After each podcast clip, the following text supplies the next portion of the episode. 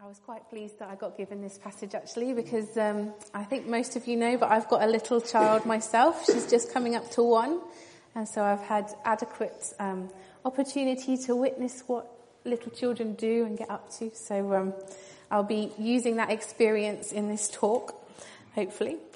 Um, and I think um, my first reflection is that it's very easy to get all sentimental about this passage. And Jesus says, "Let the little children come to me."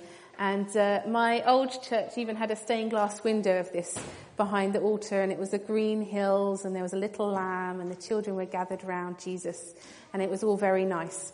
Um, now, I don't know how many of you have been to a mums and toddlers group recently. I don't know how many of you have popped in on All Stars, but um, it's chaos.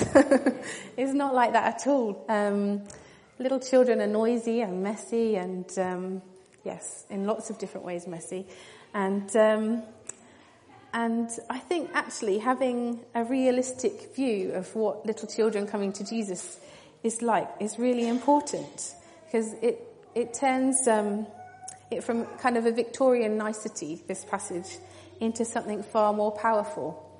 Jesus is not saying that we need to be perfect, well behaved little children in order to come to Him, to receive the kingdom. Actually, he's saying quite the opposite. We just need to come as we are, like little children do, um, and, and come to him. Verse 17 says that anyone who will not receive the kingdom of God like a little child will never enter it. And that's quite a shocking verse, really, that little children have something to teach us about God's kingdom. And I was just contemplating what does that mean? I thought a good place to start would be to think about what is the difference between a little child and an adult? What is it about a little child that means they can enter the kingdom? So, um, spot the difference. I apologise. I could only find my passport photo of a photo of me. Every other photo is me holding Ella. So uh, this is me, because she can't recognise me, and this is my daughter Ella, um, running around being crazy. And I just wondered if people could help me uh, say what is the difference between a little child and an adult, between these two people. Anyone shout it out? Any children? Size. Size, yes. I'm quite a lot bigger than her. Anyone? Children have no worries. Yes. Worry. She's very worry free. Doesn't think about it, just goes for it. Anything else? Intelligence, yes. I think she would struggle to read a book on her own, but um, she loves books, but she can't read them. Yeah. Innocent, yes. Yes, there's something very pure about a little child, isn't there? Very innocent. And yet when she does, when she's doing something wrong, she'll wave her finger. So she knows, she knows something. Trusting, yes, yes. She completely trusts me. Yeah. Yes. She is a lot more playful than I am. she, she just plays all day. Yeah. So I had a little think and, uh, and came up with some words. Persistent. Um, this comes after the, this passage comes after the parable of the persistent widow and the humble tax collector, and before the rich young ruler who was told to give up all of his wealth. And I think children are persistent. You don't get any more persistent than a little child who wants something. Um, they're humble. They're poor. They have nothing other than what their parents can give them utterly dependent. I mean, you couldn't leave her on her own for a day. She wouldn't survive. Um, the house wouldn't survive either. Uh, messy, honest, trusting, worry-free, simplistic, loud, full of life. And hopefully this kind of helps us to understand a little bit about what Jesus was saying when he says adults should be more like little children when it comes to receiving the kingdom. I think actually what God's really saying is, is there's something about the dependence of children on their, on their mums and dads that he wants us to copy with him. He is the good father. When children want something, they ask their parents. They keep asking their parents. And they're so reliant um, that if there's anything going on, their parents is the first place they look for, look to. If Ella wants anything, she can't even speak, but she'll point. She'll go. She tells me what she wants, even though she can't even speak. Um, and Luke, in this passage, is talking about babies. He's talking about really little children. Um, and we can be the same with God. We can go to God first for everything. Um, we can ask Father God for what we need. Matthew 7 verse 9 says that even earthly fathers know how to look after their children and how much more will our heavenly father look after us. I think we can really overcomplicate things as adults. I think that's what God's been speaking to me recently is that we can make things so complicated when actually all we really need to do is come to our daddy God uh, with what we need and uh, whatever that may be and to find our security and our identity in him just like little children do. It's, there's something really simple about little children. At this point, uh, we've talked about the kingdom of God before. I thought it might be worth um, just briefly mentioning what the kingdom of God is, because it says we're talking about receiving the kingdom. Um, the kingdom of God is quite simply the place where everything is done and exists as God would have it, where His will is done, where His presence is, where there's healing and wholeness, where God is worshipped and glorified. And there's glimpses of this kingdom on earth, and it will come in all its fullness in heaven. And this passage says that we need to receive the kingdom like little children.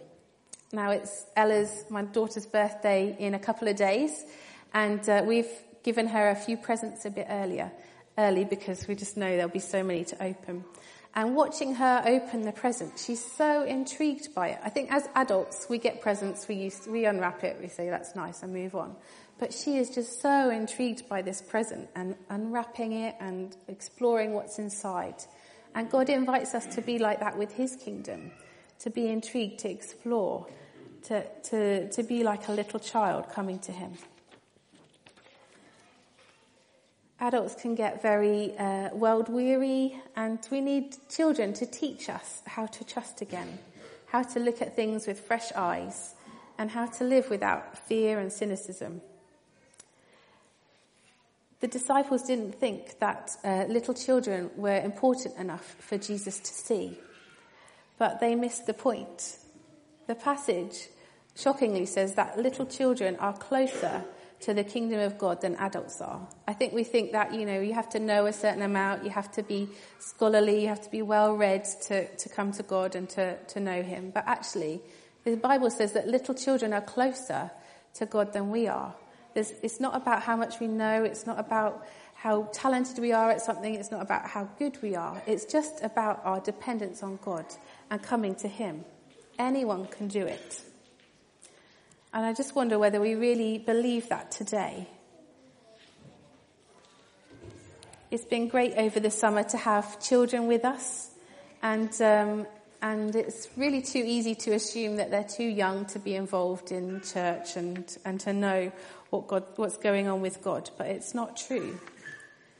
I just want to just to remind us that God is close to children and that they can know him and that they can teach us things about him. Parents uh, were bringing little children to Jesus to bless them. When it says Jesus touched the little children, that was a way of blessing children in those days. And it's no different today. We can't just assume that children will find their way to Jesus on their own. Or worse, we could be like the disciples and try and stop children coming to Jesus and being involved in church. But we need to bring our children to Jesus, to give them opportunities to encounter Him in prayer and worship, and to know that they can know God and hear from God too. We can involve them in our faith at home and I know a lot of us already do that. But if we're praying, just tell our kids what we're doing. Tell, tell them we're praying and invite them to join in. I love that children get to receive communion with us. I think that's really special. Children are part of our family and they know God too. I quite often bring Ella along to prayers as part of the staff team. And uh, it's often when she chooses to be the loudest, but I think she's just joining in. The first time she clapped was in worship. And she does this thing in church where she raises her, her hands that she doesn't do anywhere else. Josh calls her a little Pentecostal. I think that's a compliment. but she knows when God's around, she senses God's presence, and she's not even, I'm sure of it, and she's not even one. Children are closer to God's kingdom than we think they are. I just want to conclude uh, by talking about something slightly different.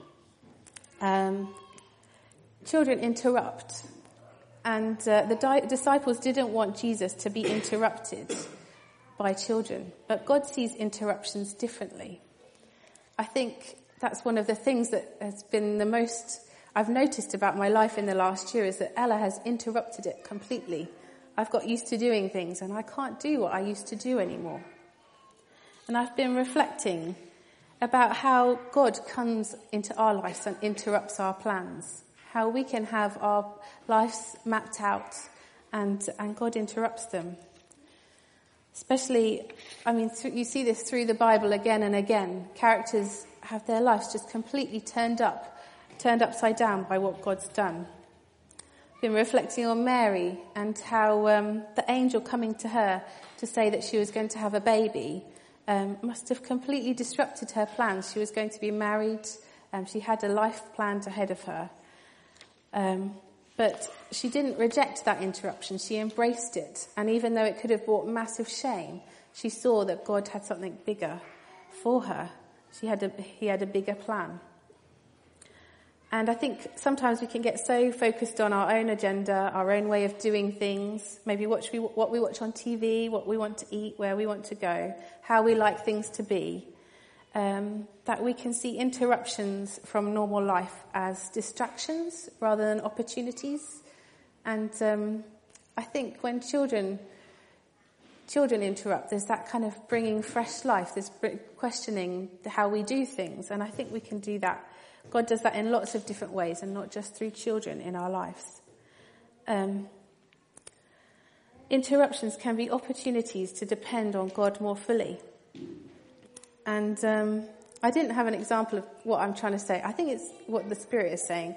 Um, and I didn't have an example of it. And my diary went missing this week. And I'm dyslexic and I really rely on my diary. And for a week, for a day, I was just all out of sorts. And I felt God saying, actually, this is me interrupting your life. This is where you're putting your hope and uh, reliance upon this, this diary rather than me. And, um, and and as soon as I realized that and turned to God and asked Him to help me going forward, um, I've got a lot more peace about it. But I think, yeah, I just think sometimes God wants to interrupt what we think we know and where we think we're going with His plans and His agendas. And that might not be with a child. It might be with something changing or something not working out as we think. Um, but we need to allow ourselves to be interrupted by God because otherwise it's too easy to become king of our own lives and not enter God's kingdom, where He has to be the, the one in control. So, in conclusion, Father God wants to be king of our lives. He wants His kingdom to come in our lives, to reign in us, His kingdom of healing and wholeness, freedom and love. So let's come before God like little children in all our mess and our chaos completely dependent on Him, with simplicity and trust, asking for more of His power and His presence.